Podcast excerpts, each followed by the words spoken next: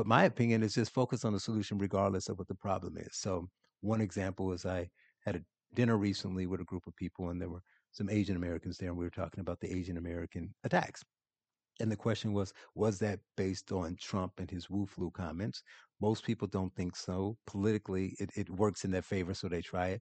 But I say it's beyond that. They think it's just a regular hate crime. And I say no, because let's go to the root of the problem so we can fix it. So in that case, this is an example. I would say if it was just blatant outrage and hate toward Asians, these people aren't 10 years old. These are 20, 30, 40, 50 year old attackers. So wouldn't they have been doing this before?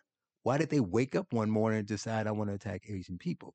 So they're wrong and it's vile and it's evil and immoral.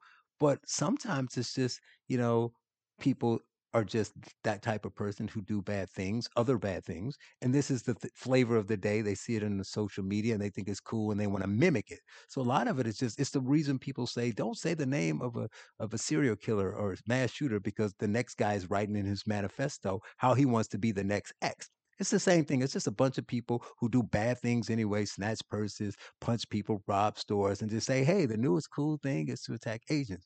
I think it's that. I think it's a moral culture and something in that person that's bad and not necessarily hate on Asians because they would have been hating Asians before then.